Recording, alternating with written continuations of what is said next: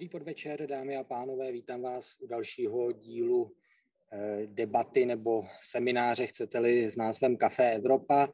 Eh, opět online a dnes eh, na téma elektromobily, jasný trend budoucnosti či zkáza pro automobilový průmysl v Evropě. Budeme se tedy bavit o něčem, co vedle pandemie covidu, můžeme říct, dominuje v současné debatě v Evropské unii, tedy o zelené politice, boji s klimatickými změnami, snižování emisí eh, a tak dále. Já jsem Ondřej Houskar, jsem redaktorem hospodářských novin a je mi ctí, že můžu dnešní eh, debatu moderovat. Jako obvykle ji pořádá zastoupení Evropské komise v České republice, kancelář Evropského parlamentu v Česku a Institut pro evropskou politiku Europeum. Mediálním partnerem je dnes eh, Deník.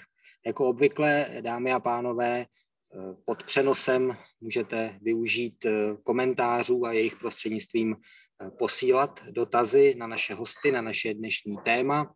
Eh, o čem konkrétně to tedy bude?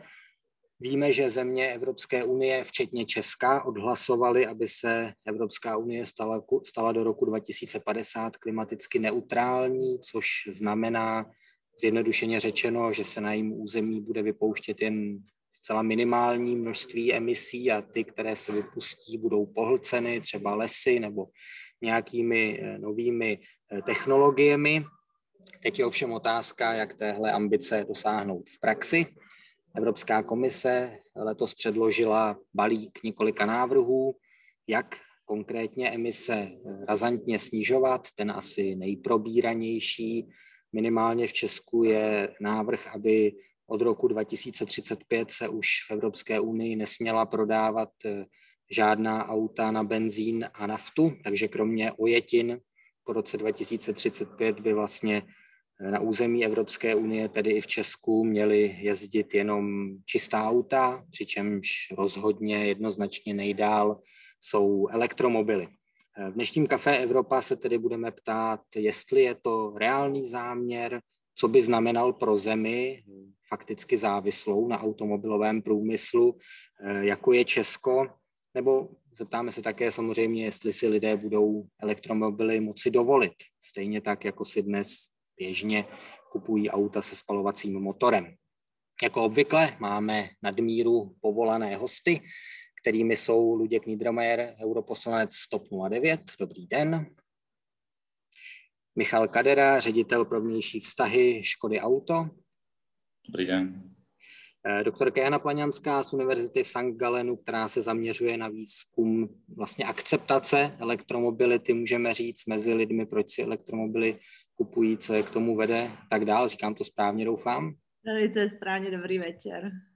Zdeněk Pecl, výkonný ředitel Združení automobilového průmyslu, dobrý večer. Dobrý večer, díky. A časem se k nám připojí taky Lukáš Kovanda, hlavní ekonom Trinity Bank, člen Národní ekonomické rady vlády. Takže eh, bych uvedl jenom pár základních čísel. Vlastně, když se podíváme na statistiky prodejů v Evropě od dubna do června letošního roku, tak asi každé 12. auto eh, prodané bylo elektromobilem. Když započítáme i hybridy, tak eh, každé třetí přičemž mezi lety 2018 až 2021 prodeje elektromobilů zrostly asi šestinásobně.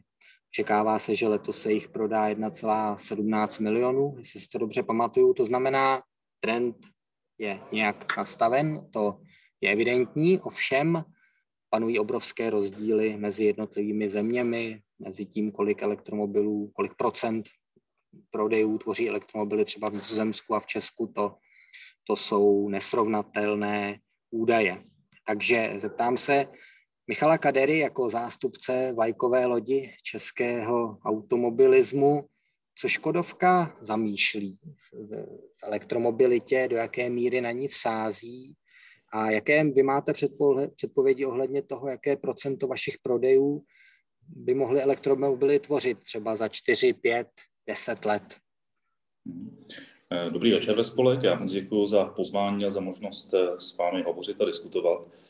Eh, v rámci Škodovky, v rámci toho celkového automobilového průmyslu, my si uvědomujeme, že to není o tom, jestli elektromobilita bude nebo ne. Ten vlak je rozjetý, není to jenom Evropská unie, je to mnoho dalších států nebo světových velmocí, včetně Číny, včetně Spojených států, které se jasně vydaly směrem dekarbonizace mobility. Eh, rychlost té dekarbonizace je v některých případech tažená technologií, její dostupností, v některých případech potom tažená regulací, to je eh, ten případ Evropské unie. Na druhou stranu eh, ta rychlost odpovídá i těm ostatním velmocem, těm ostatním zemím, to znamená určitě to není nějaký izolovaný, izolovaný pokus, jak Evropskou unii úplně změnit. Z našeho pohledu technicky bohužel neexistuje jiná, jiný způsob, jak dostatečně dekarbonizovat, než elektrifikovat. V tuto chvíli jsou dostupné vozy, které jsou plug-in hybridní nebo hybridní, jsou dostupné vozy, které jsou plně elektrické. Já věřím, že v nějakém horizontu možná 10-15 let se nám objeví i elektrické vozy poháněné vodíkem v rámci osobní přepravy. Teď je to spíš technologie pro vlaky, pro kamiony, pro eh, autobusy, eh, ale ta eh, budoucnost tam snad je. A e, my děláme všechno pro to, abychom e, k té dekarbonizaci přispěli. E, máme nastavenou jasnou strategii a jakkoliv víme, že to bude obrovsky náročné, obrovsky nákladné, tak tuto výzvu přijímáme a uděláme všechno pro to, abychom splnili veškeré závazky a snížili naše flotilové emise. Eh, nebude to jednoduché z toho důvodu, že eh, potřebujeme transformovat celou naši společnost, společnost Škoda Auto jako finálního výrobce. Eh, potřebujeme, aby se spolu s námi transformoval také dodavatelský řetězec, zejména ten nám nejbližší, ten, ty dodavatelé v České republice. Máme na to 10-14 let, což při tom, řeknu, rozvrstvení exportu a dodávek není až tak kritické, ale je to, je to opravdu velká výzva pro všechny. A e, zároveň e, víme, že je ještě několik aspektů, které tu naši snahu můžou výrazně poškodit nebo výrazně e, stížit, abych byl přesnější. Já tam musím změnit například plánovanou novou emisní normu Euro 7, která by ještě dávno předtím, než bude rok 30, než bude rok 35, vlastně mohla znamenat, eh, že nebude možné na trhu v Evropské unii koupit nové auto té nejmenší třídy A0, eh, malý rodinný vůz, který by byl se spalovacím motorem, protože takový spalovací motor možná vůbec nebude možné vyrobit a kdyby ano, tak za cenu, která bude dvoj nebo trojnásobná tomu, na co jsme dneska zvyklí. To znamená, těch výzev před námi je mnoho. Eh, na druhou stranu já s radostí vidím, jak se eh, rozvíjí eh, doběcí infrastruktura v České republice. Zahraniční experti, politici říkají, že to je příliš pomalu. Na druhou stranu ono to trošku respektuje tu penetraci těch elektrických vozů na náš trh, to znamená pořád možnost veřejného dobíjení pro vlastníka elektromobilu v České republice je dokonce lepší než v některých západních zemích.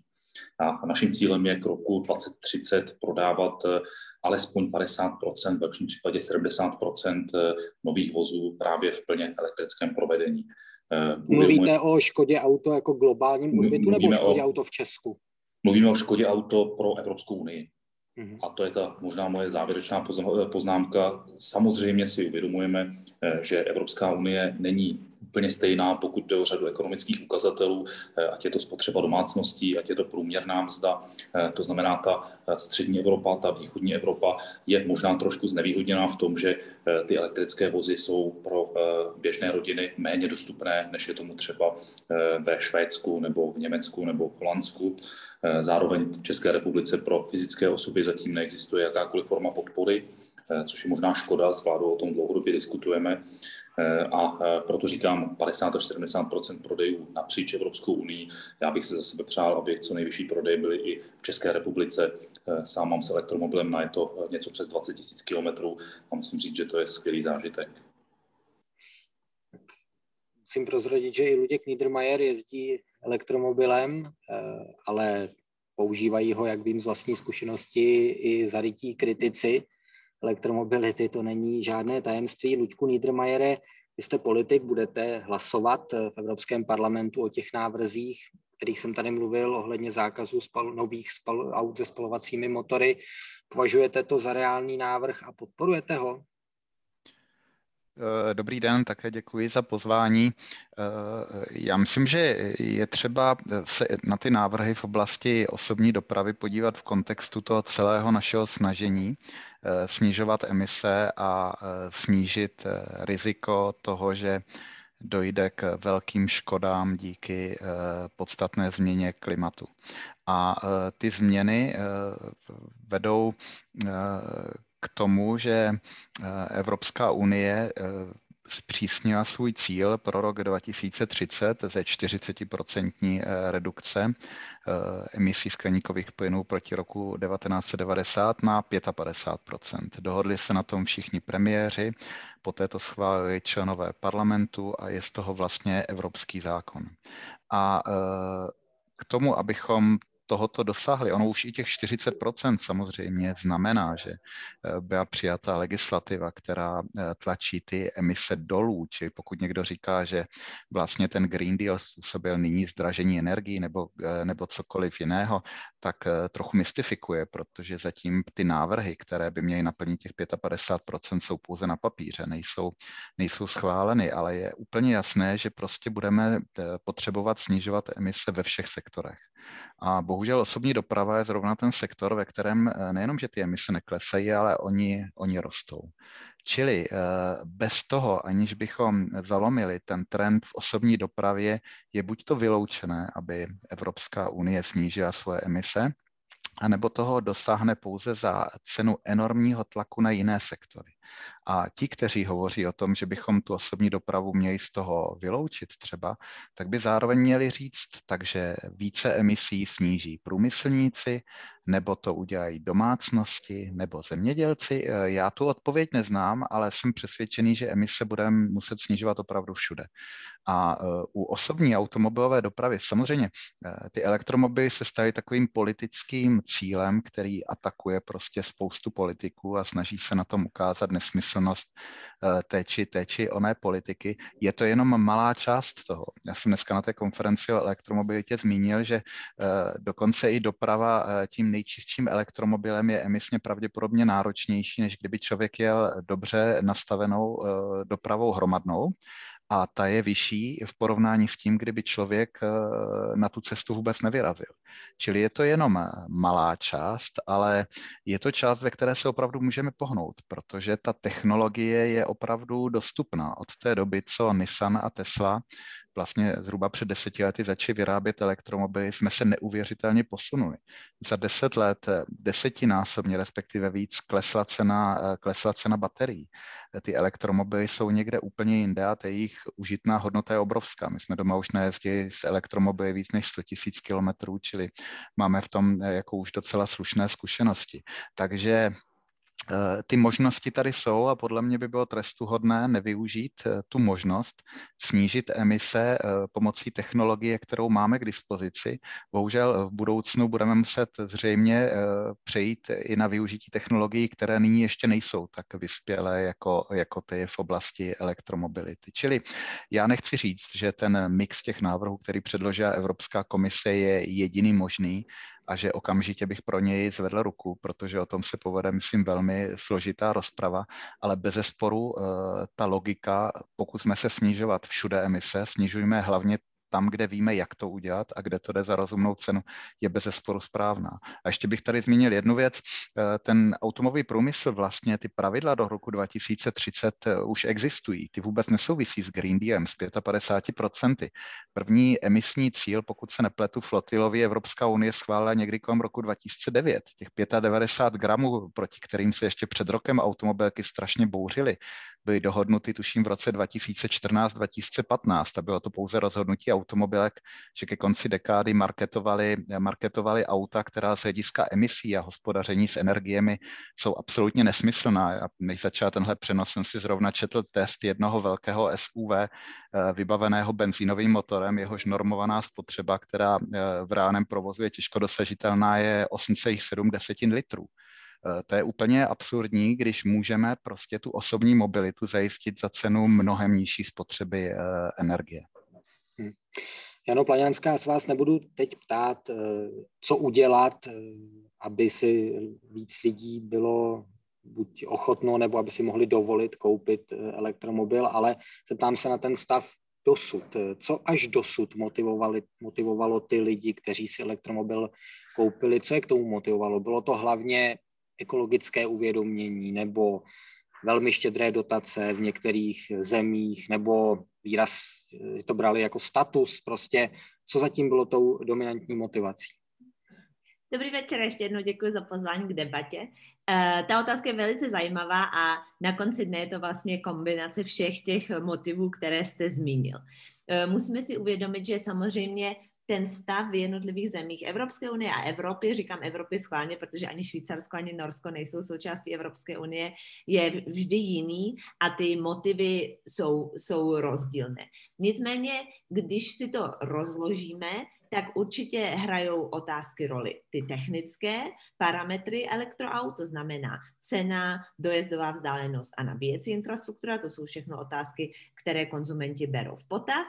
Zároveň také otázka e, podpory, e, jak z vlády, tak, e, tak i od veřejných činitelů, tak také od firm samotných a potom také otázka nějakých soft policy tools, informací a jednotlivých ne silných podporovacích uh, intervencí, ale uh, intervencí, které nakopnou lidi uh, elektroauta uh, koupit.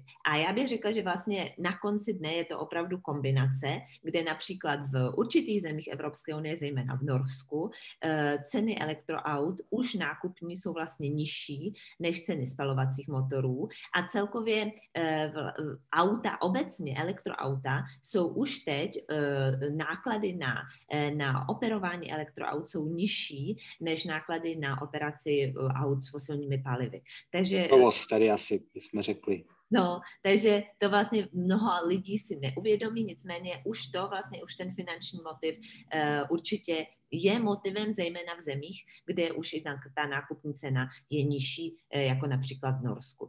A další potom motivy jsou samozřejmě ekologické, kdy hodně konzumentů, zejména, dejme tomu mladší generace, eh, více a více si je vědoma eh, těch ekologických motivů a nutnosti vlastně přispět i sám k ochraně životního prostředí a samozřejmě elektroauta i přes rozdílnou komunikaci z určitých médií a dezinformací z určitých kruhů jsou ekologicky výrazně méně, méně emitující a lepší pro životní prostředí než, než auta se spalovacími motory, takže to je otázkou. No a samozřejmě, eh, jak řekl pan Niedermayer, eh, Nissan a hlavně Tesla začala ten nový trend, kdy elektroauta se staly nějakým statusem eh, a vlastně ukázali, že elektroauta nejsou jenom nějaká malá vozítka, ale jsou to zcela schopné, schopné auta, které mají dojezdovou vzdálenost 300, někdy 400 kilometrů. Takže eh, určitě je to kombinace všeho a právě na jejich podporu si zase musíme všechny tyto faktory uvědomit, abychom je mohli efektivně eh,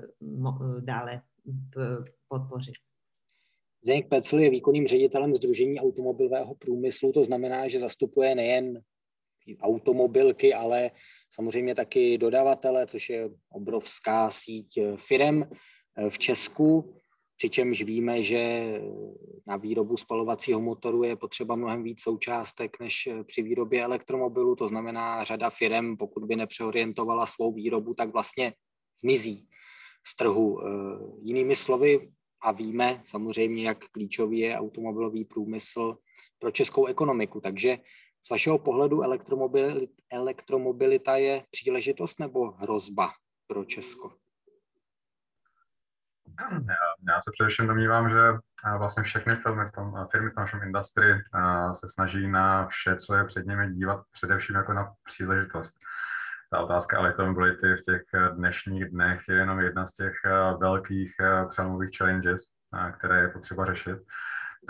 Tak jak jsme se dívali na naše firmy před nějakým časem ve spolupráci s EY skrze analýzu připravenosti těch firm, tak eh, se ukázalo, že minimálně přes 80% těch dodavatelských firm buď je eh, z hlediska svého portfolia eh, připraveno na elektromobilitu, už mají nějaké projekty, a, a nebo minimálně se jich ta elektromobilita a, dramaticky nedotkne. Přece jenom a, ten elektromobil je stále auto, má dveře, a, karosery, sedačky, schovy dalšího. Čili ten český řetězec, eh, eh, myslím, že je poměrně hodně eh, robustní a tak, jak s těmi firmami komunikujeme, tak řada z nich dneska přichází se zajímavými produkty, a nebo nějakým způsobem se etabluje v tom řetězci i tam, kde by to možná lidi ani jako nenapadlo. Třeba i v oblasti třeba lisování plechů je možné, pokud máte zajímavou technologii, připravovat součástky do například vodíkových palivových článků či cokoliv dalšího. Čili poměrně pokud se jedná o přerod na elektromobilitu jako produktový, jakožto příležitost, tam si myslím, že v Čechách rozhodně máme potenciál, ale oni ty dopady potom budou mnohem širší a to asi bylo na další odpověď. Dámy a pánové, máme pro vás připravenou anketu, na kterou můžete odpovídat eh, na, pod přenosem, který sledujete. Ta otázka zní, koupili byste si elektromobil v případě, že by jeho cena byla stejná jako u klasického auta a připomínám, že taktéž pomocí komentářů pod přenosem můžete klást dotazy našim hostům. Ten první nebo dva první poslala paní Mirka Šejnohová, zatím přečtu ten první, který zní Zajímá mě, kde vezmeme dostatek elektřiny za přijatelnou cenu a přijatelnou cenu, eh, otazník. Tak eh, kdo by eh, mohl odpovědět na tuhle otázku, ne, nebude přechod na elektromobily spojen s brutálním navýšením nutnosti produkovat elektřinu, s výpadkem sítí. Michal Kadera. Můžu začít, i když tady možná budou povolanější lidi, Kniedermayer nebo další. Eh, tohle patří k těm eh, základním mýtům, které z našeho pohledu nepovažujeme za pravdivé. Eh, když se podíváme na elektromobilitu v roce 2030, tak podle řeknu, nezávislých studií, to, co jsme dohromady diskutovali, připravovali s ministerstvem průmyslu, s ministerstvem dopravy, čekáme, že by v České republice, když se nám bude všem dařit, mohlo být kolem půl milionu plně elektrických vozů registrovaných ve vozovém parku, který v tuhle chvíli čítá zhruba 6,2 milionů. Jo, jinými slovy jsme na 8% eh, eh, elektrických vozů. Eh, v tomto objemu nepředpokládáme, že by to kdekoliv vyvolalo nějaký úplně zásadní problém s dodávkami elektřiny. On problém s dodávkami elektřiny bude ale nebude způsobený elektromobilitou, on je způsobovaný eh, čím dál větší spotřebou elektřiny na domácnost nebo na eh, jednoho obyvatele eh, v tom běžném životě, od toho, že už dneska občas nevídeme z domova s telefonem bez nabíječky, protože nám do večera nevydrží a v podstatě ta celková spotřeba elektřiny ve společnosti ta stoupá.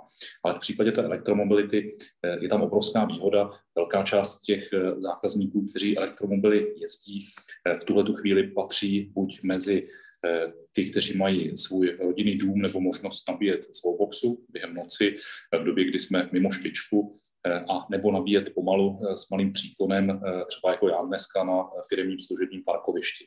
To znamená, tohle dobíjení je, je prakticky minimálním zatížením pro ten, pro ten systém rozvodu elektřiny a to, co nás bude trápit do budoucna nejvíce, proto aby ten elektromobil byl praktický, aby se s ním člověk dostal všude, kde potřebuje, je nějaká páteřní síť těch rychlodoběcích bodů, ty musí být eh, na dobrých místech, tak aby to vyhovovalo eh, trase, kterou potřebuju projet, ale zároveň, aby to respektovalo existující příklon na tu možnost eh, na jednom místě najednou třeba nabíjet 150 kWh na pěti autech, které se na tom místě budou dobíjet. Jo, ale eh, z našeho pohledu, ze všech našich propočtů, eh, zatím mě nic neukazuje na to, že bychom potřebovali další tři temelíny a podobné hoaxy, které se v té debatě ne úplně odborné objevují. Hmm. A druhý dotaz Mirky Šejnohové, ale ptá se na to víc diváků, pan Jansen například. Čím budou jezdit do práce sociálně slabší obyvatelé ve venkovských oblastech se špatnou dopravní infrastrukturou? Jinými slovy, to je ta obava nebo konstatování vlastně dnešní situace, kdy elektromobil v průměru je výrazně dražší než auto se spalovacím motorem. Samozřejmě dá se čekat, že se objeví něco, čemu se říká úspory z rozsahu, to znamená s narůstajícím trhem bude, cena elektromobilu klesat, ale klesne dostatečně, bude skutečně elektromobil stejně dostupný pro masy obyvatel, když to tak řeknu, jako je dnes auto se spalovacím motorem. To je asi otázka na Janu Plaňanskou a na Luďka Niedermayera.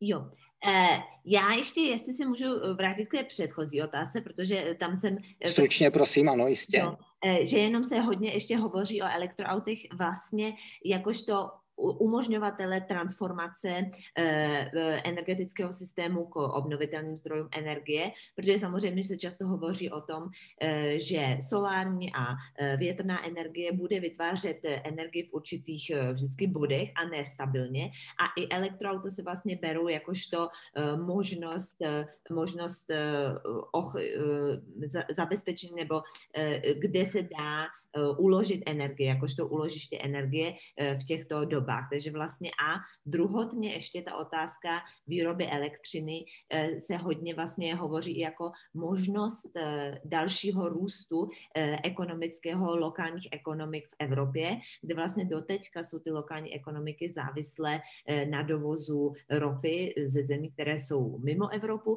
a vlastně možnost vyrábět energii v zemích původu, jak v Čechách, tak ve Švýcarsku vlastně dalším ekonomickým, eh, další ekonomickou možnost. Takže to jsou ty další, další dva body k té předchozí otázce, které vlastně ještě navíc dávají další důvody, proč eh, do elektroaut investovat.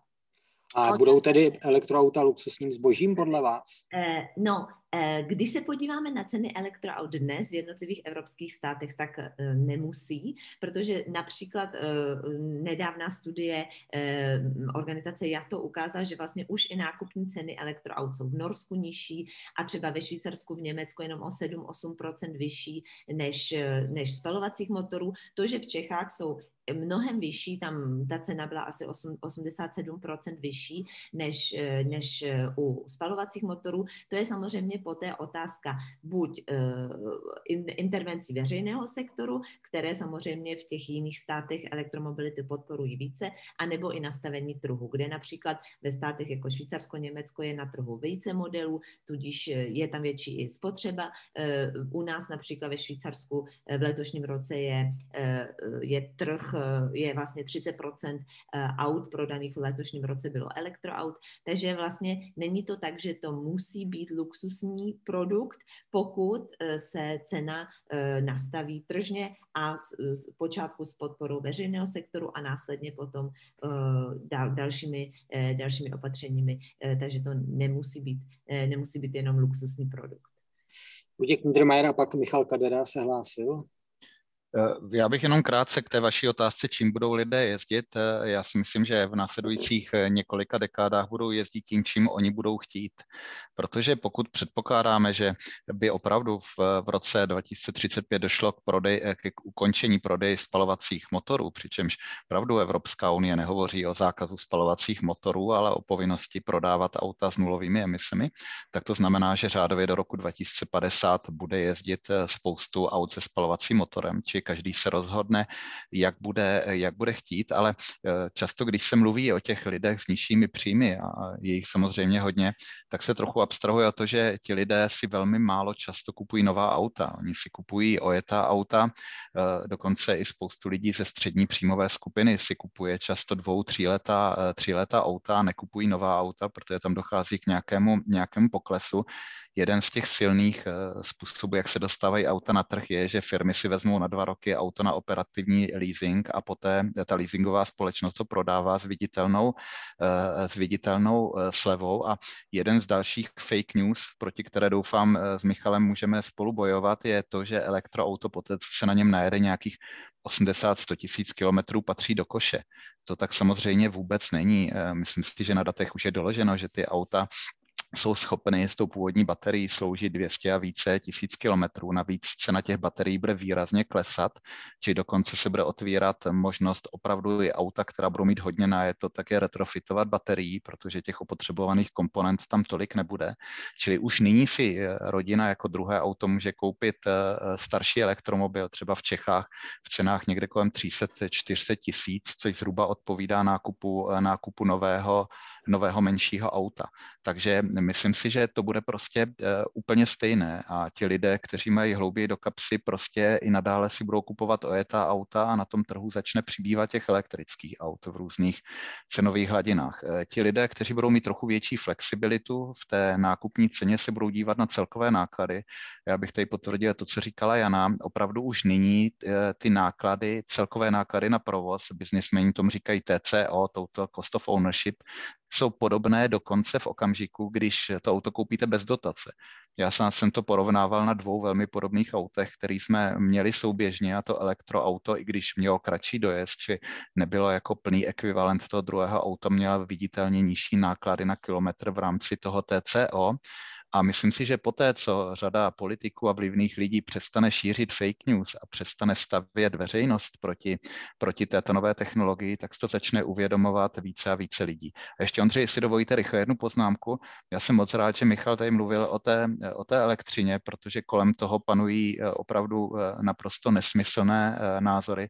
Mimochodem, často lidi počítají s tím, že všechny elektroauta se zapnou do zásuvky, tak bych byl rád, kdyby se zamysleli nad tím, co by se stalo, kdyby 6 milionů aut se postavili do fronty eh, na pumpy. Jo.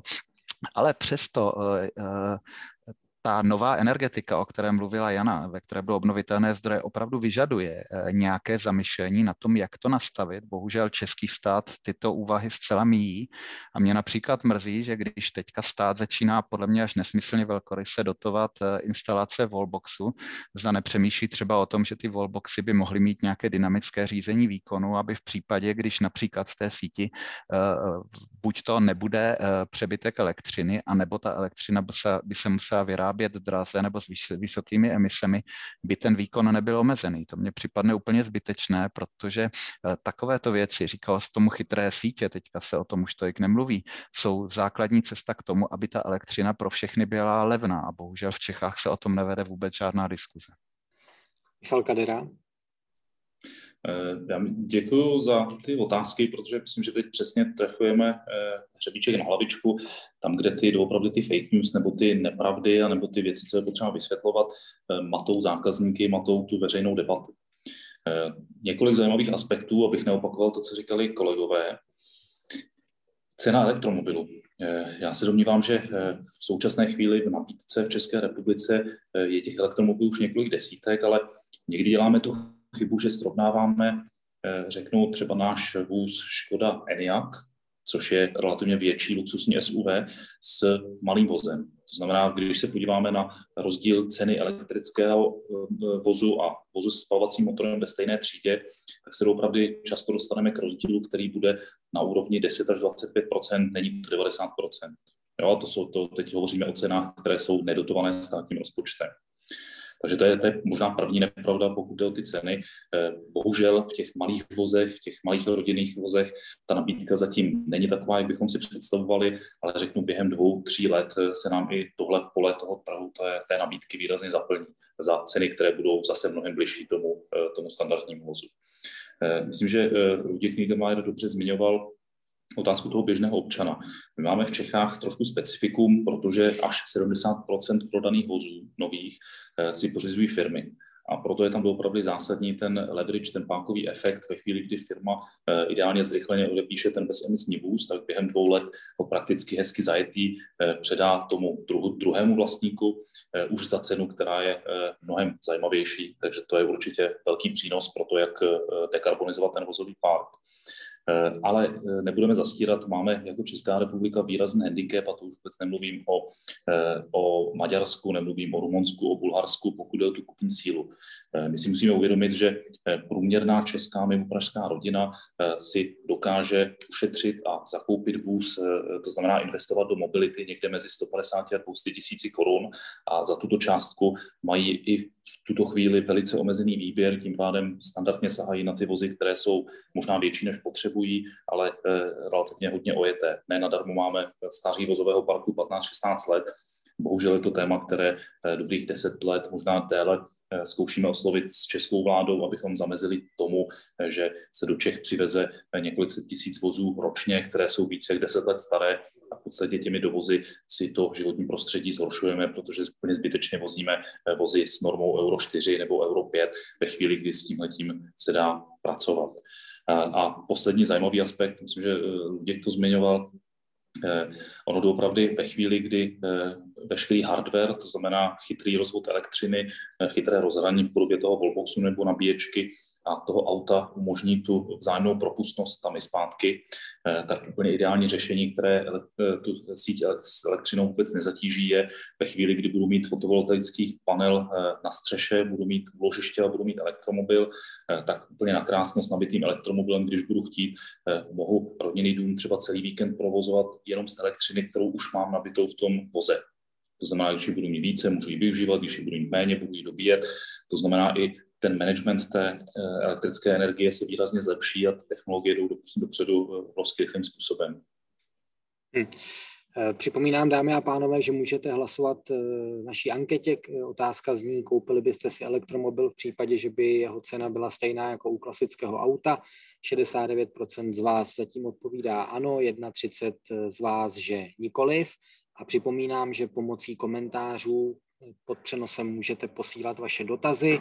Hned několik jich přišlo na, i na jiné technologie, než je elektromobilita, konkrétně na vodík, například paní Lída a další se na to ptá, jestli neděláme chybu, že sázím na elektromobily, které podle ní můžou už v roce 2035 být překonány auty poháněnými vodíkem.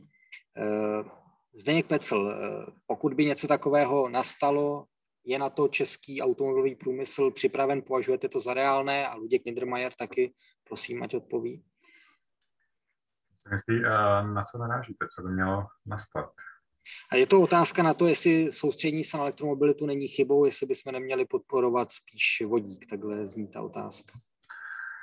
Pak asi je potřeba si říct, eh, co to znamená, že něco podporujeme. Eh, já mám pocit, že a ono to tady vlastně zaznívalo v té diskuzi už několikrát, otázka ceny toho vozidla. A to je zmiňovaná cenová parita nebo výhodnost v některých státech, jako je eh, Norsko nebo Švýcarsko. A ta je dána z logiky věci toho, že ty státy mají nastavený nějakou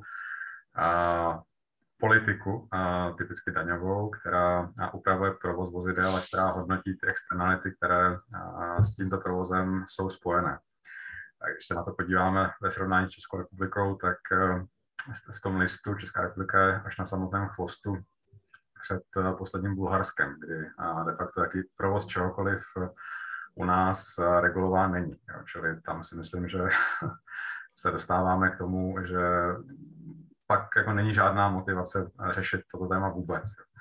A pokud se jedná o to, jakou technologii zvolit, eh, eh, tak je to v tuhle chvilku opravdu na státu, nastavení té podpory, ať už eh, v čemkoliv, z hlediska mm, silniční daně, dálničních známek, podpora města třeba, možnost parkování v Praze zdarma, či cokoliv dalšího.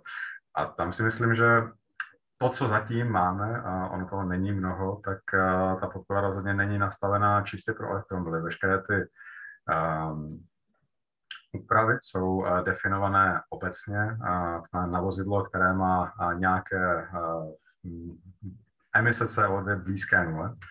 Znamená, to jsou, eh, to, to jsou podpůrné regulace, které podporují úplně stejně bateriovou elektromobilitu jako vodíkovou elektromobilitu. Čili z toho pohledu si myslím, že v Čechách nepreferujeme dramaticky jednu nebo druhou cestu, ať už eh, se můžeme bavit o tom, jak rychle jedna nebo druhá přijde, ale spíš ten problém je v tom, že ta podpora, která u nás je, je extrémně mizivá. Hm. Luděk Niedermayer a pak Michal Kadera.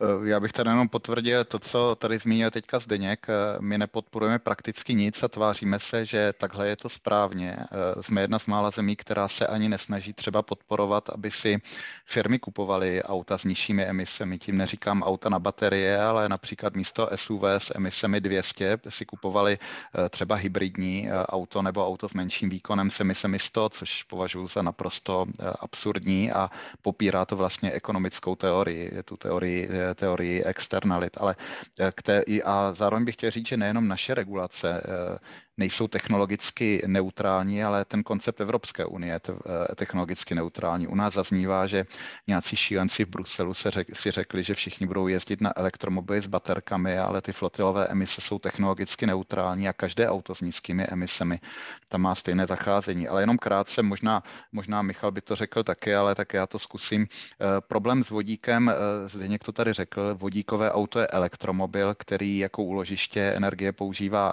používá vodíko, vodík a vyrábí elektřinu přes palivový článek. Je to mnohem složitější technologie, již na první pohled.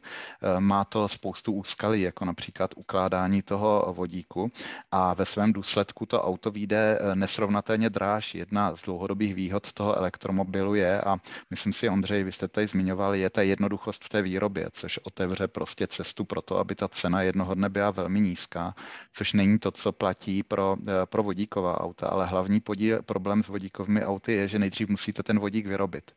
A samozřejmě, pokud byste ten vodík vyráběli třeba ze zemního plynu, tak eh, ten dopad eh, na klima životní prostředí přestane dávat smysl. Čili vodík bude možno použít jako dobře dostupné médium v okamžiku, kde bude mít takový obrovský přebytek čisté elektřiny, že si budeme moct dovolit ztratit, eh, řekněme třeba 20 eh, energie tím, že ho budeme konvertovat eh, tu elektřinu na vodík. A tam prostě nejsme. Čili ta vodíková auta nevychází prostě z toho energetického pohledu a nebudou vycházet dlouhodobě, o tom jsem přesvědčený z toho cenového pohledu. A proto bych řekl, že, že ano, bude to fungovat v případě nákladních aut, autobusů, železnice, tam už to funguje dnes dnes, do jaké míry se to eh, promítne do osobních aut, je pro mě jako eh, velká otázka. Eh, další technologie, o které vy jste specificky nezmínil, hodně lidí mluví o tom, tak prostě pohánějme spalovací auta syntetickým palivem. Eh, protože ono opravdu z elektřiny je možné vyrobit palivo, které by bylo možné lít do spalovacích motorů, ale ty odhady nyní hovoří o tom, že k výrobě jednoho litru tohle paliva by bylo potřeba, řekněme, 9 kW elektřiny, či v okamžiku, kdy máme auto se spotřebou 7 litrů, tak se dostaneme prostě na spotřebu přes 60 kW. Čili to auto bude jezdit s energetickou náročností, která bude třikrát tak velká, jako je spotřeba velké Tesly, čili opět nedává to smysl. V dnešní fázi z, energetickou, z energetického hlediska a myslím si, že v okamžiku, kdy budeme mít opravdu přebytek té čisté elektřiny, tak budeme mít jiné kandidáty na to, abychom ji tam využívali. Proto si myslím, že uh, nyní bychom měli rozvíjet tu technologii, která tady už je, která dobře funguje a uvidíme, jak bude vypadat ta situace za 10-15 let. Hm, Michal Kadera. Já jsem možná chtěl doplnit ještě jeden aspekt, který tak máme mezi řádky, možná jsme ho přímo nepomenovali, a to je eh, Možná tím cílem není eh, zajistit, že mobilita bude eh, CO2, eh, nulová CO2 na výfuku.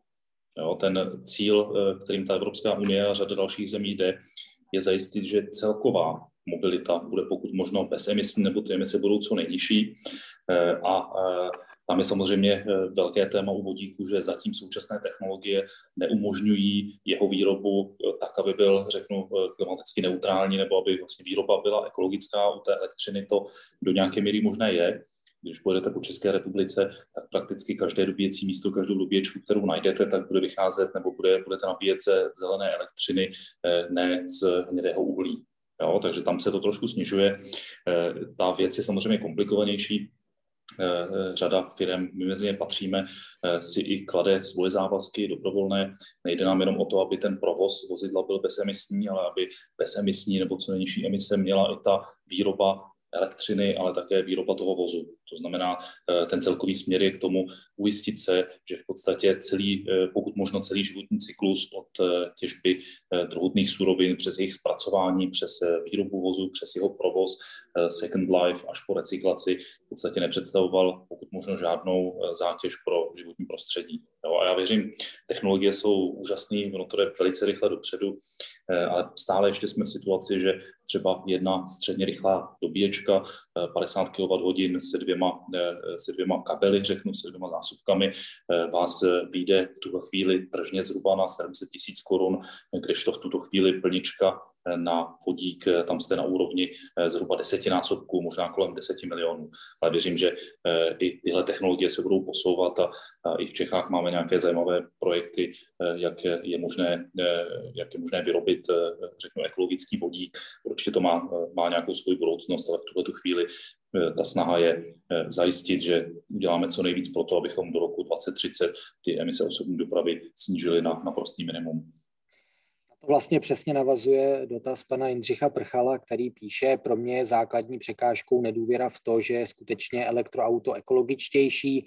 Informací je mnoho, ale jednoznačných zpráv, které by jasně ukázaly, jak to vlastně je za celý životní cyklus toho auta, je málo. Čili asi, můžeme to asi schrnout, že vzhledem k tomu, z čeho se v Česku vyrábí elektřina, tak eh, v rámci celého životního cyklusu elektroauto je v Česku méně ekologické než třeba vymyslím si v Nizozemsku, ale stále je ekologičtější než provoz auta se spolacím motorem a s tím, jak bude stoupat podíl obnovitelných zdrojů energie na českém energetickém mixu, tak ta ekologičnost elektromobilu se bude dál zvyšovat. Schrnul jsem to dobře nebo špatně?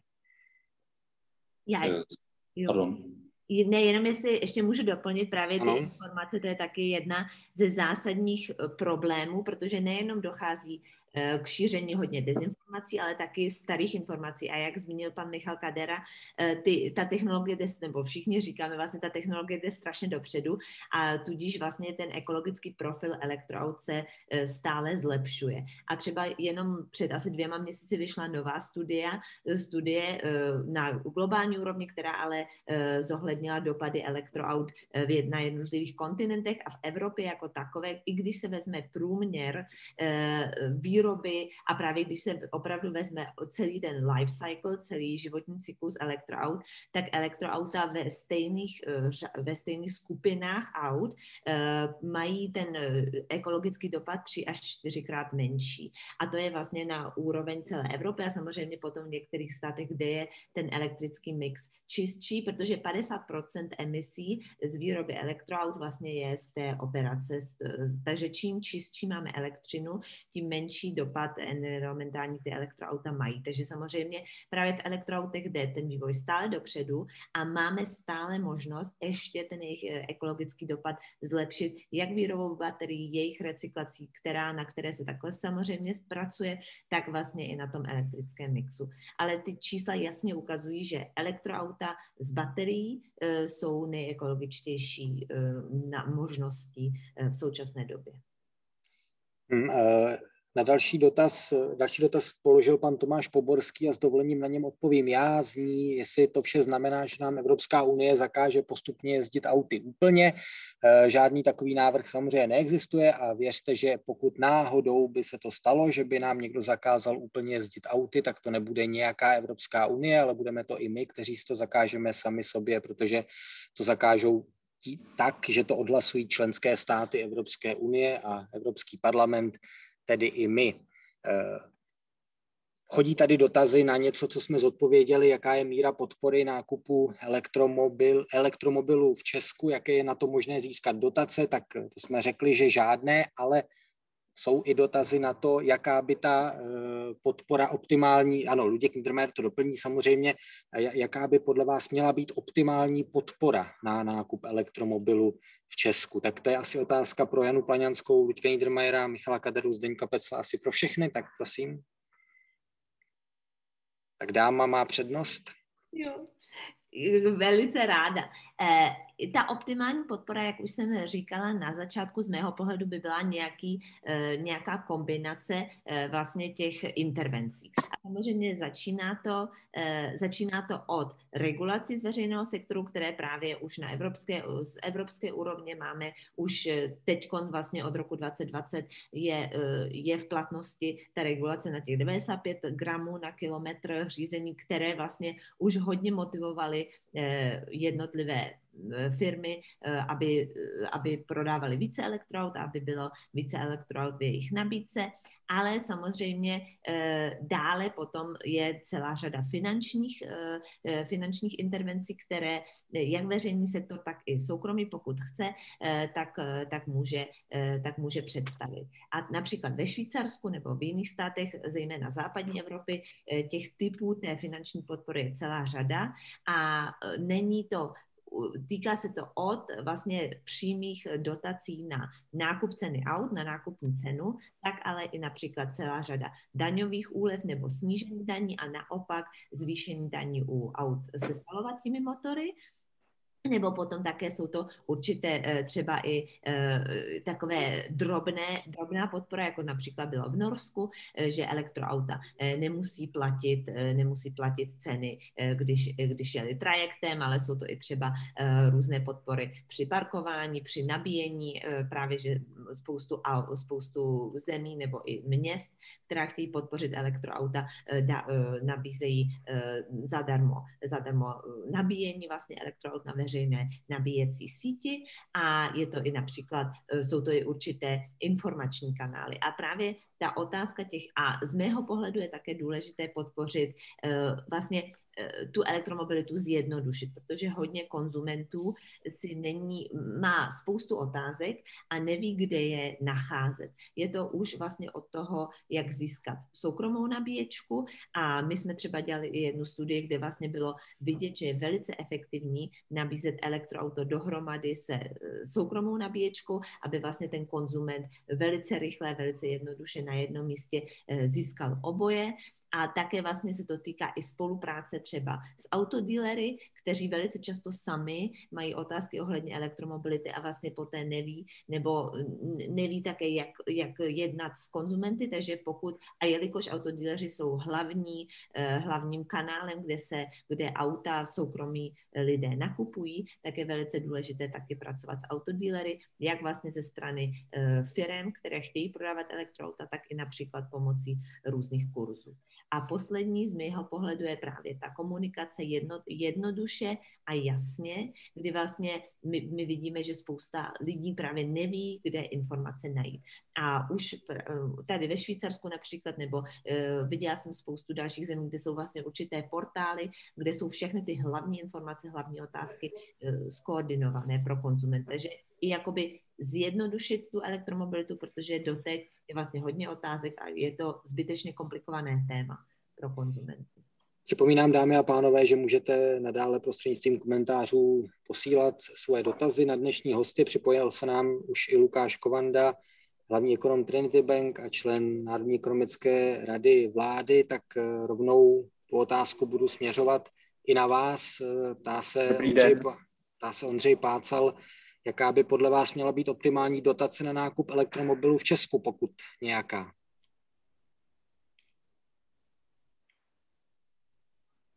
Slyšíme se?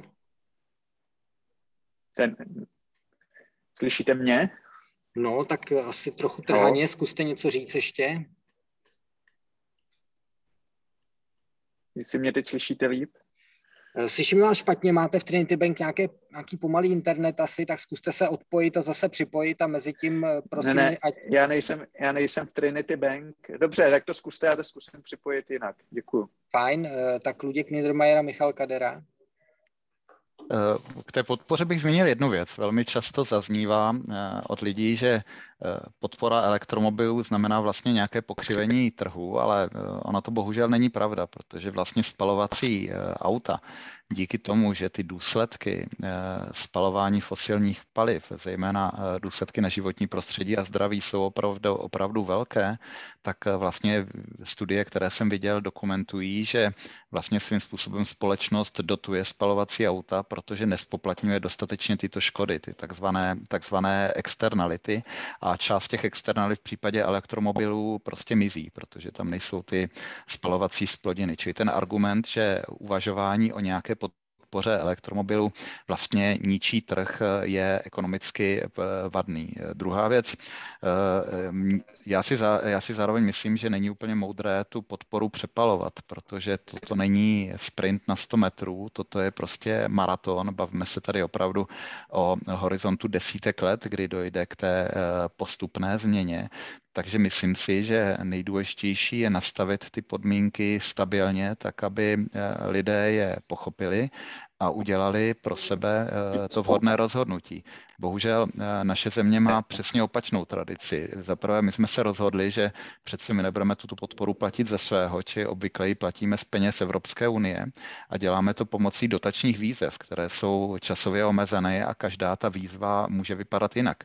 Jak jsem se dneska na konferenci dozvěděl, dokonce se nám stala taková paradoxní situace, kdy do té výzvy se přihlásili lidi, ta dotace jim byla přislíbena, zároveň dostali termín, ke kterém mají ty auta koupit, ale protože v té době ty auta na trhu nebyly, tak prostě nemohli ty peníze koupit a tudíž ty peníze zůstaly nevyužity.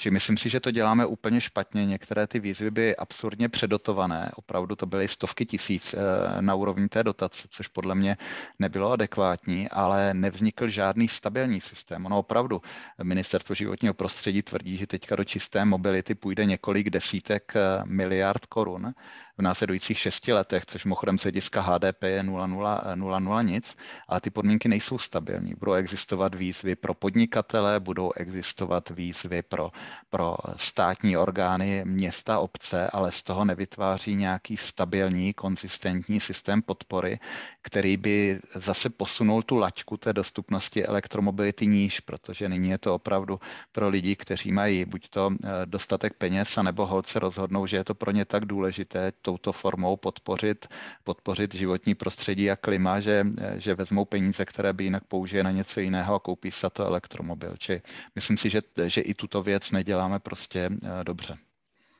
Jak optimálně podporovat nákupy elektromobilů, pokud to dělat, podle Michala Kadery? Eh, já bych tady udělal tři kroky zpátky. Eh, možná by bylo důležité, než začneme odpovídat na otázku, jestli máme podporovat elektromobily, tak se vůbec podívat na tu mobilitu proč využíváme individuální eh, dopravní prostředek. Eh, a eh, podle mě, když to hodně zjednoduším, jsou vlastně kategorie. Jedna je, je to proto, že to je komfortní, druhá je, protože to jinak nejde. Ve chvíli, kdy to je komfort, tak si dokola kladu otázku, proč ještě pořád, když zůstanu třeba jenom u hlavního města Prahy, je brutální nedostatek PAR parkovišť. Ve chvíli, kdy jsem komuter a vlastně ani do toho centra nebo k té své kanceláři zajet nechci protože tam je příliš velký provoz, ale nemám jinou alternativu, protože to auto nemohu zaparkovat na konečné stanici metra, sednout si pohodlně do metra a dostat se tou relativně kvalitní hromadnou dopravou až na to místo určení. Jo, tak to je určitě eh, jedna součást. Eh, ve chvíli, kdy to jinak nejde, eh, odpověď řeknu třeba pro ty mimoměstské oblasti, zase je tam otázka té hromadné dopravy, proč dopouštíme, abychom zrušili autobusová spojení, rušíme tratě, rušíme jízdní řády, jízdní řády vlaků, když řadu let jsem žil v Belgii a tam vůbec neexistovalo, že by někdo, kdo dojíždí do Bruselu za prací, tam jezdil autem, protože vlaky mají podobné, řeknu, trajektorie, podobné směry jako, jako v okolí Prahy, jako v okolí Brna a vlastně se dá strašně pohodlně dostat až do centra za mnohem kratší čas. Když bych se potom dostal k té otázce podpory, tak eh, eh Luděk Niedermayer pojmenoval tu milnou premisu. Ono to není tak, že teď diskutujeme o tom, měli nebo neměli bychom podporovat elektromobily. Ono je to tak, že už dlouhodobě podporujeme spalovací motory, podporujeme je eh, úrovní spotřební daně na palivech, a e, zejména potom snížené spotřební daně u dýzlových motorů. To je nějaký historický trend, ale je to v podstatě ten monetární nástroj, kterým ten stát e, dokáže e, řídit, řeknu, ten vozový park a tam možná trošku selháváme. A když bych se díval na tu podporu elektromobilů, já bych byl jako občan vlastně nejradši, kdyby existovala podpora jak pro elektromobily, tak pro obnovu těch eh, starých vozů, které mají zbytečně vysoké emise, které zdaleka nejsou tak bezpečné, eh, které nemají takové jízdní parametry, eh, tak aby obě strany, řeknu té společnosti, ti, kteří si z jakéhokoliv důvodu chtějí investovat peníze jinam a za mobilitu utrácet méně, aby tak mohli být v rámci možného spalovací, ale kvazi ekologičtí. A stejně tak ti, kteří chtějí být více ekologičtí, kteří chtějí jezdit tím bateriovým vozem, bateriovým vozem a tam, pokud jde o tu výši, já myslím, že jsou tam dva parametry. První je eh, okamžik nebo nějaký breakpoint, eh, kdy vznikne konkurenční trh, to znamená, kdy bude ve všech těch velikostí vozových kategorií, v nových vozech, v pojetých vozech možné koupit elektrický vůz prakticky za stejné finanční podmínky nebo za, stejné, za stejnou cenu jako ten spalovací. V tu chvíli už je otázka, tam už asi ta podpora není potřebná. A proti to bude ještě druhá trajektorie, a to je e, vlastně vůle veřejnosti po nějaké změně. Eh, to znamená, někdy se dá ten breakpoint ještě o trochu přetáhnout, tak abych ty občany motivoval k tomu, ale i když už ekonomicky vás to vyjde na stejno, byli bychom rádi, abychom tady eh, jezdili pokud možno bezemisně, tak ještě o chvíli to protáhneme. Lukáš Kovanda nás už slyší? E, nikoliv dostal jsem informaci, že mezi půl a tři čtvrtě bude v televizi, tak věřme, že aspoň posledních 15 minut téhle debaty si na nás čas udělá. Zdeněk Pecl a veřejná podpora dotace, když to řeknu přímo na nákup eh, elektromobilu eh, na individuální úrovni, to je něco, co vám dává smysl a jak by měly být nastavené? Mně se líbilo, a chtěl bych na to reagovat, co tady zmiňoval Vojtěch Wintermeyer, ta otázka toho dlouhého běhu. A to si myslím, že je rozhodně pravda. A je ta téma přechodu na tu nízkoemisní mobilitu rozhodně s námi. A když se podíváme na rychlost obměny toho vozového parku, ten v Čechách přírůstek zhruba nějakých 250 tisíc ročně nových vozidel, je jasné, že se bavíme o horizontu nějakých 25 let a možná dál. Každopádně myslím si, že teď jsme ve fázi, kdy ten nástup té čisté mobility je velmi živý, je velmi rychlý, takže potřebujeme nástroje, které nám umožní teď v, té, v, tom, v tom úvodním řekl bych, v té úvodní části toho závodu se rozeběhnout trošičku do sprintu a pak nějak v tom sprintu běžet dál. Proto si myslím, že když tu máme dneska nějaké možnosti využití fondů bavíme se těch evropských, tak by bylo poměrně škoda a škoda to neudělat. Mám pocit, že tomto Česká republika tradičně selhávala. Skvělý příklad za všechny pokud se bavíme o rozvoji infrastruktur a těch různých paliv, tak dlouhou dobu Evropa podporovala třeba rozvoj LNG pro tu nákladní dopravu. V Čechách nevznikla žádná plnička, teď už politicky ta podpora pro to LNG de facto končí. A v Čechách začínáme debatovat o tom, jestli bychom třeba náhodou nějakou tu plničku jako neměli mít. Myslím si, že bylo poměrně škoda podobným způsobem přistoupit i k tomuto tématu. A tak, jak e, jsme se bavili o těch e, dlouhodobějších nástrojích, tak je tady už celá rada věcí, které fungují. To je otázka té dálniční známky, parkování v Praze, e, registračního poplatku, silniční daně, která platí pouze pro podnikatele. A, ty nástroje zřejmě jsou nastaveny poměrně slabě a máme potřebu tudíž jít mnohem dál a konkrétní příklady jsou jednoznačné. Pokud dneska jsme se bavili o tom, že tradičním trendem nebo benefitem pro zaměstnance je využívání toho vozidla pro soukromé účely, tak si myslím, že logickou reakcí je uh, minimálně pro následujících uh, pět let dál mít připravený nástroj, které, který tento poplatek z toho 1% sníží na půl procenta, aby ten zaměstnanec logicky nebyl demotivován, pokud ta firma do té čisté mobility jít chce. Nástroje týkající se zrychlení těch odpisů pro ta nízkoemisní vozidlo, tak jak zmiňoval Michal Kadera, opět e, pomohou naopak vytvořit ten sekundární trh a mnohem rychleji rozšířit ta vozidla do celého toho fleetu, protože, co si budeme povídat, ta nízkoemisní vozidla dneska jsou v nízkých ani ne jednotkách procent, ale desetinách v celém tom fleetu a pokud chceme opravdu něco udělat, tak s tím fleetem je potřeba pracovat. Dámy a pánové, vážení diváci, stále můžete klást dotazy prostřednictvím komentářů našim hostům a několik dotazů míří na hybridy na to, proč nejsou podporovány, proč se s nimi vlastně taky chceme rozloučit, jestli to není lepší technologie než elektromobily, tak jednak, jestli může někdo se ujmout odpovědi na tuhle otázku a jednak viděl jsem zdvižený prst tak po Václavu Klauzovsku Ludka Niedermayera, tak eh, chtěl jste doplnit, prosím? Ondřej, vy jste mě vyděsil, já bych jenom reagoval na Zdeňka, jak moc eh, frekventovaná u nás je ta elektromobilita. Eh, pro tu dnešní konferenci já jsem si porovnal jenom nějaká data. U nás je registrováno tolik aut, kolik se v Německu elektrických aut, kolik se v Německu elektromobilů prodalo v červenci za 10 dní to je celková registrace aut eh, v České, eh, v České republice elektro, eh, bateriových elektromobilů.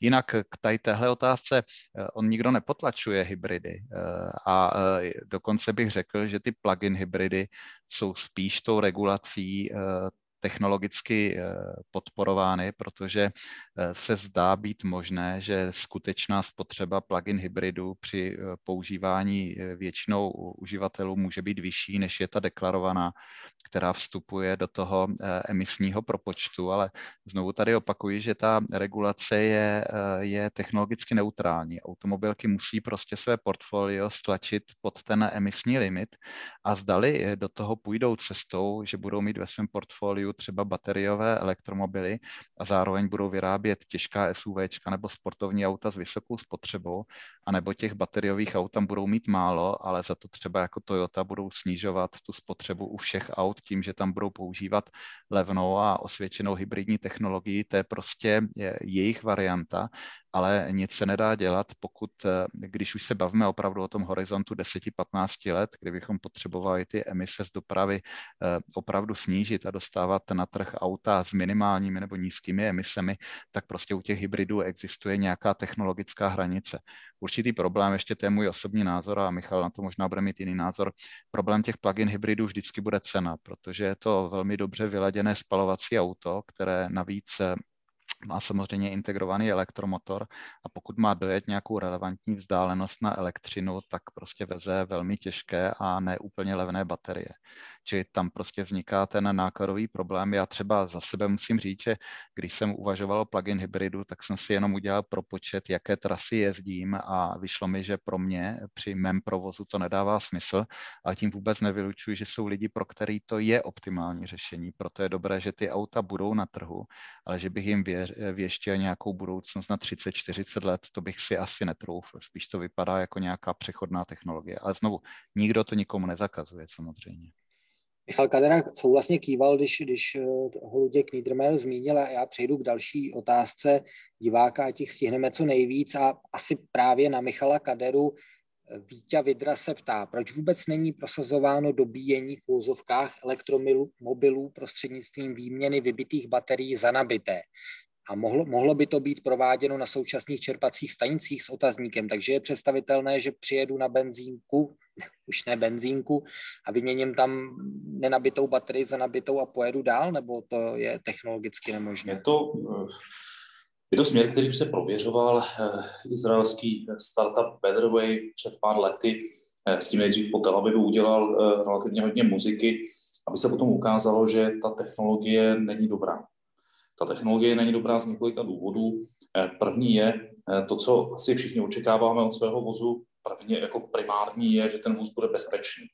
A eh, ona, ta baterie je těžká, ta baterie je náročná, relativně složitě zapojená a ve chvíli, kdy chci být jistý tím, že to auto má správné jízdní vlastnosti, že odolá co nejvíce nárazům, bude bezpečné, tak v podstatě vyndavat a znovu namontovávat tu eh, nejstrategičtější a nejtěžší část toho vozidla, jako jeden komponent, eh, není dobrý nápad.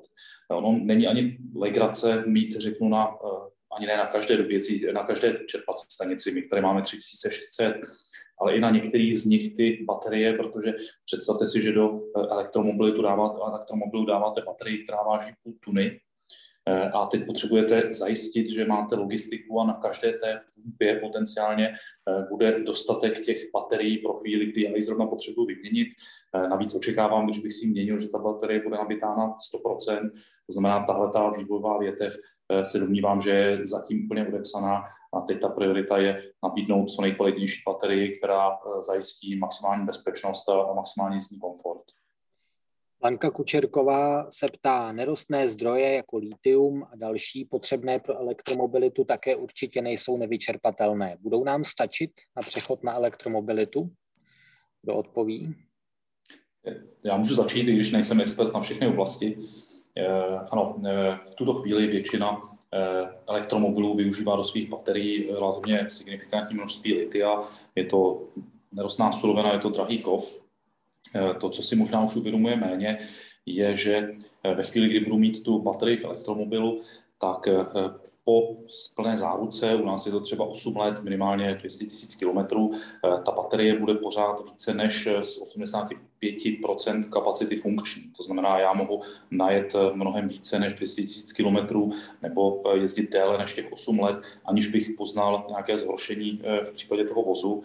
Eh, navíc ve chvíli, kdy už bych si řekl, že nastal čas tu baterii vyměnit, tak ta baterie je úplně perfektní pro domácí úložiště.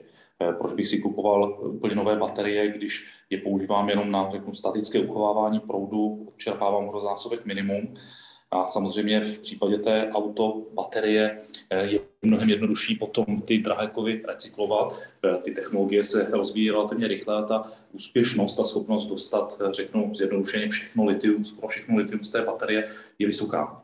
A bych si přál, aby, když se, tady mám před sebou mobilní telefon, víme, že když ho používáme často, tak po, řekněme, dvou, třech letech už začne jeho výkon rapidně klesat. Co si myslíme, že je za drahé kovy v tom mobilním telefonu? No je tam úplně stejné litium, jsou tam mnohé další. Bohužel recyklace těch drobných spotřebičů je mnohem náročnější a, a teď řeknu, tam nás to vlastně tolik netrápí. Eh, počítám, že každý druhý z nás má doma někde ještě v šuplíku eh, poslední čtyři mobilní telefony, které už nepoužívá, už je vyřadil, ale eh, nedokopal se je někam odnést a zároveň si říká, není to škoda to vyhodit teď, když to udělá jako elektroodpad a nikdo se tím, tou recyklací nebude zabývat. Ještě Ludvík Kindermeier se hlásil, prosím, stručně.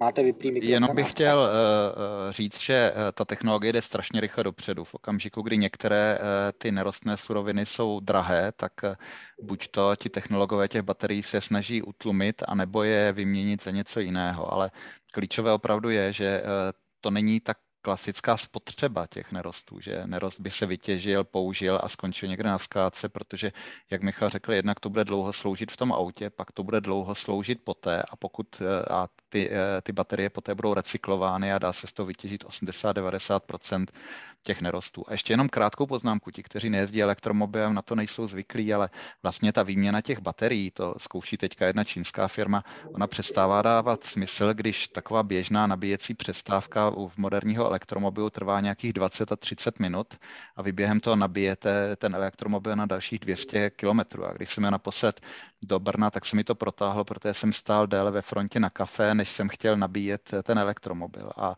to nemluvím o tom, že nastupuje nová 800V eh, technologie, která zkracuje to nabíjení ještě na polovinu. Čili vlastně někdo má představu, že to nabíjení znamená, že tam musíte udělat piknik a vyrazit do okolní přírody, ale ono u těch moderních aut se to měří na desítky minut.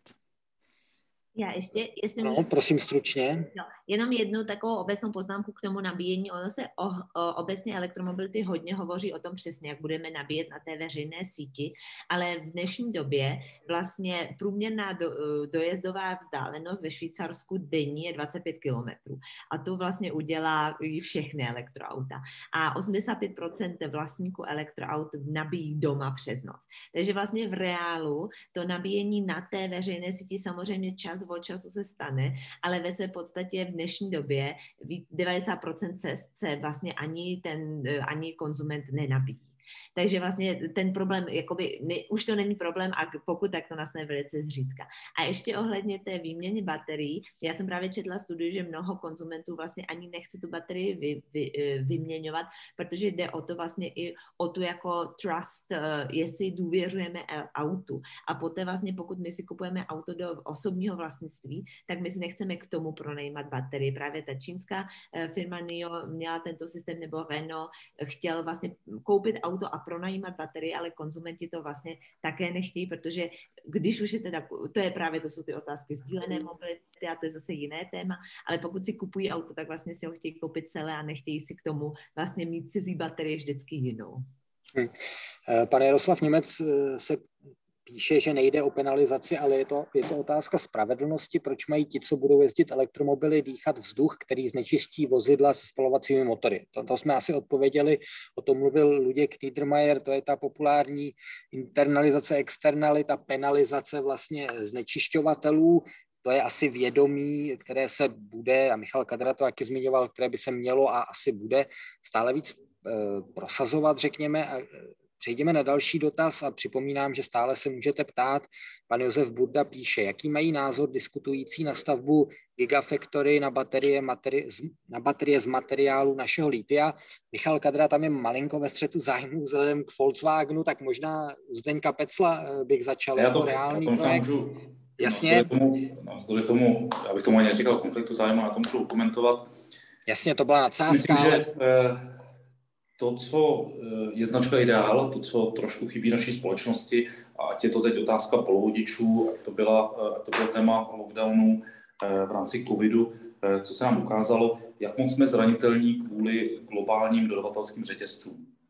Jo, a to se týče jak veškerého zboží, řady složek, řady výrobků.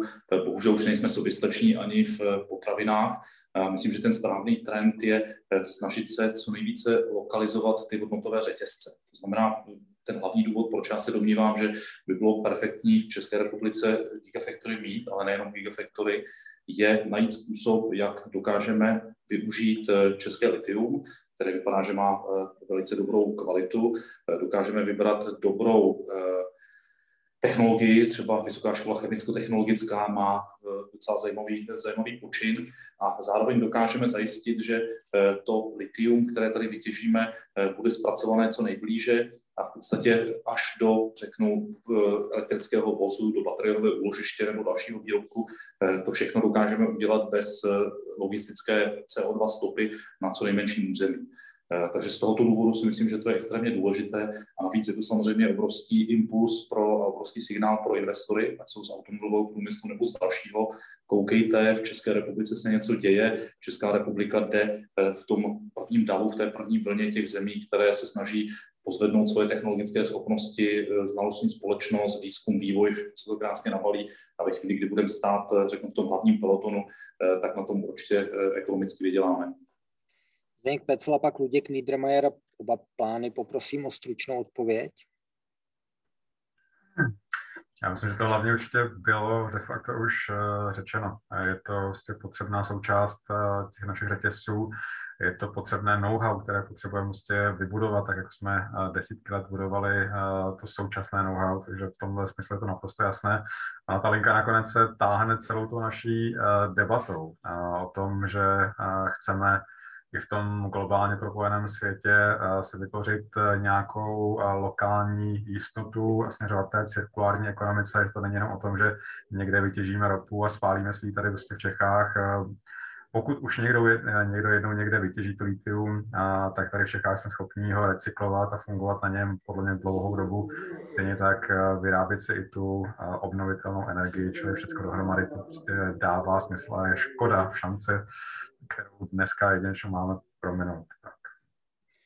Michal Kadera jenom informuje, že, že bude muset eh, kvůli jiným povinnostem se, se, se rozloučit, tak děkujeme moc krát.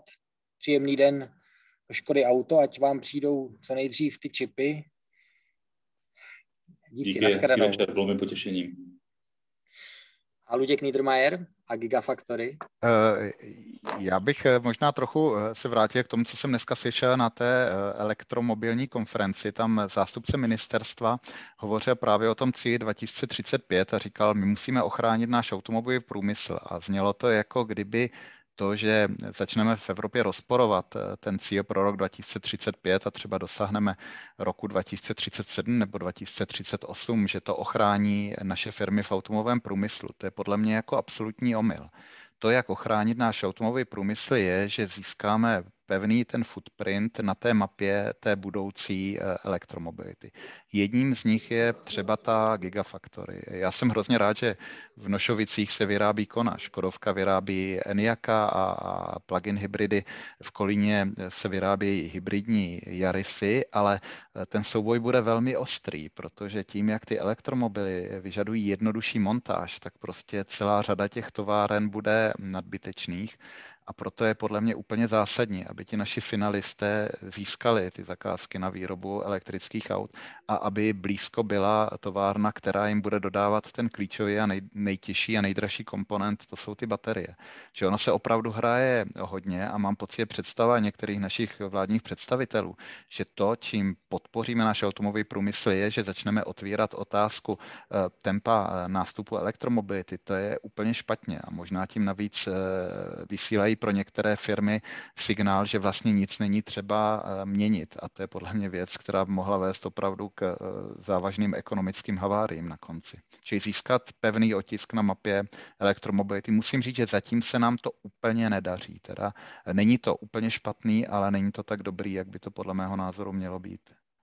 Naše anketa eh, zatím vychází 64% diváků říká, že by si koupili elektromobil, kdyby stál stejně jako auto se spalovacím motorem 630% říká, že nikoliv a když jsme u toho footprintu, jak to, jak to nazval, nazval Luděk Niedermayer, eh, tak eh, obraťme se i do Číny, protože chodí nám dotazy na čínské výrobce elektromobilů. Jana Záhořová píše, v Česku se zatím moc nemluví o čínských výrobcích. Nedávno se ozvala firma Bydly Auto, která chce začít do Česka dovážet čínské elektromobily Dongfeng. Myslíte si, že čínská auta mají na českém trhu, řekněme, do konce této dekády výraznější šanci a podobně se ptá i pán, který se podepsal, nebo paní, jako Norbdol, jak se koukáte na nástup čínských automobilek a Tesly v Evropě? Nemáte pocit, že Evropa technologicky zaostává, čili jednak nepřeválcuje jednou Čína eh, ten trh s elektromobily. Je pravda, že Evropa zaostává podle vás nebo ne? A za druhé, uplatní se tedy, ta, můžou se uplatnit ta čínská auta třeba i v Česku, tak eh, začněme třeba u Zdeňka Pecla teď. Hmm. To asi jako není úplně jednoduchá otázka. Já si myslím, že je jasný, že ta Čína je hegemonem dneska a v těch eh, technologiích, o kterých se jako bavíte, baterie prostě je dál, protože tam dlouhodobě se vyráběla spotřební elektronika, která potřebovala baterky, čili ta zkušenost e, s tím e, tam nastala. Možná, když se podíváme na nějaké historické příklady, e, které tady máme z Ázie, ať už to je japonská produkce, korejská produkce, tak i v kontextu vlastně těchto výzev ten evropský automotiv obstál. A z tohoto pohledu si myslím, že jako zkušenost se z toho dá odvodit, že se mu podaří obstát e, i dnes, e, zejména v situaci, pokud se nám podaří prostě ty trendy zachytit. Jeden z nich je samozřejmě zajistit tu baterkárnu a, a pak najít nějakou, jak se říká v biznesu, unique selling proposition, ten důvod, proč by ta evropská produkce měla dál existovat. Já si myslím, že je celkem jednoznačně v tom, že se jedná o a, velmi komplexní a bezpečná vozidla, že přece jenom ten mainstream té azijské produkce, jakkoliv se jedná o obrovská čísla, obrovskou ekonomickou sílu, tak přece jenom jsou trošičku jednodušší vozy, které možná nehledí vždycky třeba úplně na tu bezpečnost, eh, neřeší tolik crash testy, to jestli, jak dopadnete v případě nehody, a, tak si myslím, že ten, a, ten rozdíl, a, ta, ta výhoda té Evropy tady nadále ještě je a myslím, že ty firmy udělají maximum si pro to, aby ten biznis tady zůstal a přinášel ty pozitivní efekty, které přináší dodnes. Jana Plaňanská. Já, jestli můžu na to reagovat, tak samozřejmě eh, Čína začala investovat do elektroaut, protože neměli tradici spalovacích motorů. A tyto auta vlastně se prodávají v jiných evropských zemích samozřejmě méně než, než auta evropská nebo Tesla, protože Tesla samozřejmě má i nějaký status, eh, i jakoby tu přidanou hodnotu. Eh, samozřejmě u těch čínských aut asi hlavní, hlavní ten motivátor pro, pro, pro konzumenty je cena. A pokud ta cena je o hodně nižší než od ostatních elektroautů, ostatních elektromobilů, modelů, tak poté o tom ty konzumenti začnou uvažovat ta debata v Evropě hodně se vlastně vede dvěma směry. Eh, první je, že Evropa musí začít investovat do výroby baterií, o tom jsme se bavili, aby vlastně nebyla nejenom závislá na Číně, ale nezastávala zaostávat dlouhodobě. A druhotně je právě ta otázka, protože jde o to, že Čína začala také jít hodně dopředu v elektroautech kvůli tomu, že jednotlivé evropské automobilky se hodně bránily elektroautům.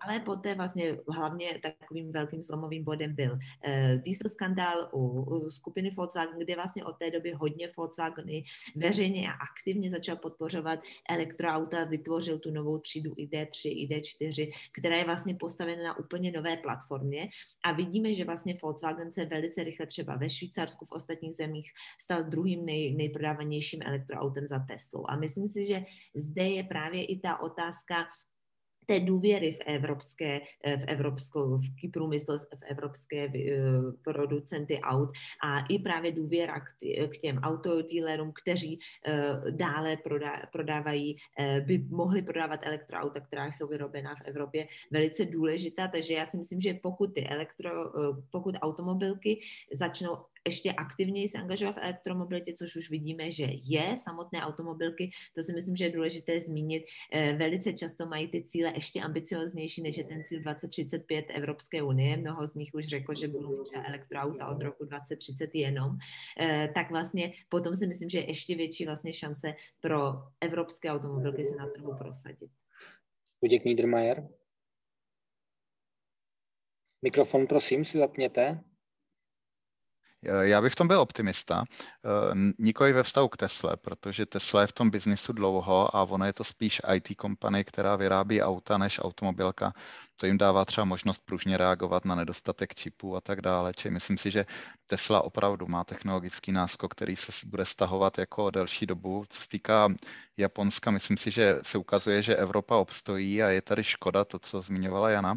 Kdyby eh, ty automobilky začaly o dva roky dřív, tak by byly taky teďka někde jinde. Ale opravdu ta evropská mapa nevypadá špatně. Volkswagen taky trochu díky Dieselgateu je asi opravdu vyzivatel eh, nebo vyzivatel. Do určité míry se technologicky eh, blíží, blíží v některých řešení Tesla, ale třeba francouzské automobilky jdou trochu jinou cestou a nabízí velmi dobře fungující elektromobily za velmi dobré peníze, čili já v tom nejsem úplně skeptický a myslím si, že ta kombinace vysoké produktivity v Evropě a a kvality a samozřejmě určitého servisního zázemí, i když brzy lidi zjistí, že u těch elektromobilů to není zas tak úplně zásadní věc, dává velkou výhodu před tím nástupem té azijské konkurence. A poslední poznámka, myslím si, že Korejcům se daří velmi dobře v této oblasti, ale v okamžiku, kdy korejské firmy chtěly prodávat hodně automobilů v Evropě, tak prostě postavili továrnu v Čechách a na Slovensku, protože přece jenom potřeba určité eh, flexibility eh, vede k tomu, že vozit auta přes půlku světa se prostě tolik nevyplatí. Čili já bych v tomhle byl optimista a myslím si, je škoda, že evropské automobilky eh, prostě začaly pozdě, ale za to ten potenciál know-how a ty zkušenosti s tím manufacturingem těch, těch aut jsou takové, že si myslím, že na tom nejsme úplně špatně. Ale hold, ten souboj s tou Teslou je jako, je jako složitý a, a e, chyba se stala. Ale myslím si, že už ta situace vypadá mnohem optimističtěji než před nějakými dvěmi lety. Máme tady i dva dotazy na e, emise z jiné než z osobní dopravy, jestli, jestli se příliš nesoustředíme jenom na regulaci emisí z osobní dopravy a jak je to třeba s lodní dopravou nebo s nákladní dopravou, tak to asi pro Luďka Niedermayera dotaz, jak, jak, je, jak jsme na tom v regulaci tady. Eh, právě ten Fit for 55 se týká všech sektorů, protože ono opravdu ty emise je potřeba snižovat všude. Eh, složitější je to v té námořní dopravě, protože ta dálková samozřejmě nespadá pod nějakou výhradní kompetenci Evropské, Evropské unie, ale i tam vznikají nějaké celosvětové dohody. Například u letecké dopravy půjde pravděpodobně o zahrnutí letecké dopravy pod systém emisních povolenek. Eh, v tomto roce začínají platit emisní limity pro lehká užitková vozidla, což bude úplně zásadní protože právě ten rozvoz těch balíčků na té poslední majli se dá velmi efektivně dělat bateriovými elektromobily a protože ty auta mají velmi eh, velké kilometrové proběhy, tak tam bude pozitivní dopad na emise. A jak už jsem zmiňoval, v případě té dálkové kamionové dopravy je to složité. Mně se teďka na první pohled zdá, že ty baterie tam asi nebudou úplně řešení, že spíš to bude směřovat k té vodíkové mobilitě. Jana si bude vědět, že ve Švýcarsku jezdí fleet, tuším vodíkový Hyundai nebo něko, nějakých takových automobilů už v normálním provozu a tam se spíše projeví něco jiného, ale eh, opravdu ta jediná cesta ke snížení emisí je, že nezapomene na nic a budeme se dívat na všechny sektory a v každém tom sektoru půjdeme po tom potenciálu, který je nyní, nyní dosažitelný. Já jenom bych... Plaňanská že vlastně ten fokus na tu osobní dopravu je také kvůli tomu, že 44% dopravních emisí je právě z osobní dopravy. Takže samozřejmě přesně, jak říkal pan Niedermayer, musíme se zaměřit na všechno, třeba letecká doprava emise rostly dramaticky, zejména před covidem a teď po covidu začínají růst znova, takže musíme se zaměřit na všechny sektory, ale ten, eh, jakoby prvotně se zaměřujeme na osobní dopravu, protože je to největší část a také vlastně technologie právě na snížení těch emisí zde je, eh, kdežto ve letecké dopravě, v námořní ty technologie se, jsou, je to jakoby těžší, je tam diskuze samozřejmě o vodíku, elektrifikace této dopravy také, ale třeba v letectví ještě není na trhu. Takže právě i jakoby z toho pragmatického hlediska se bavíme prvotně o dopravě osobní. Ještě Zdeněk Pecl?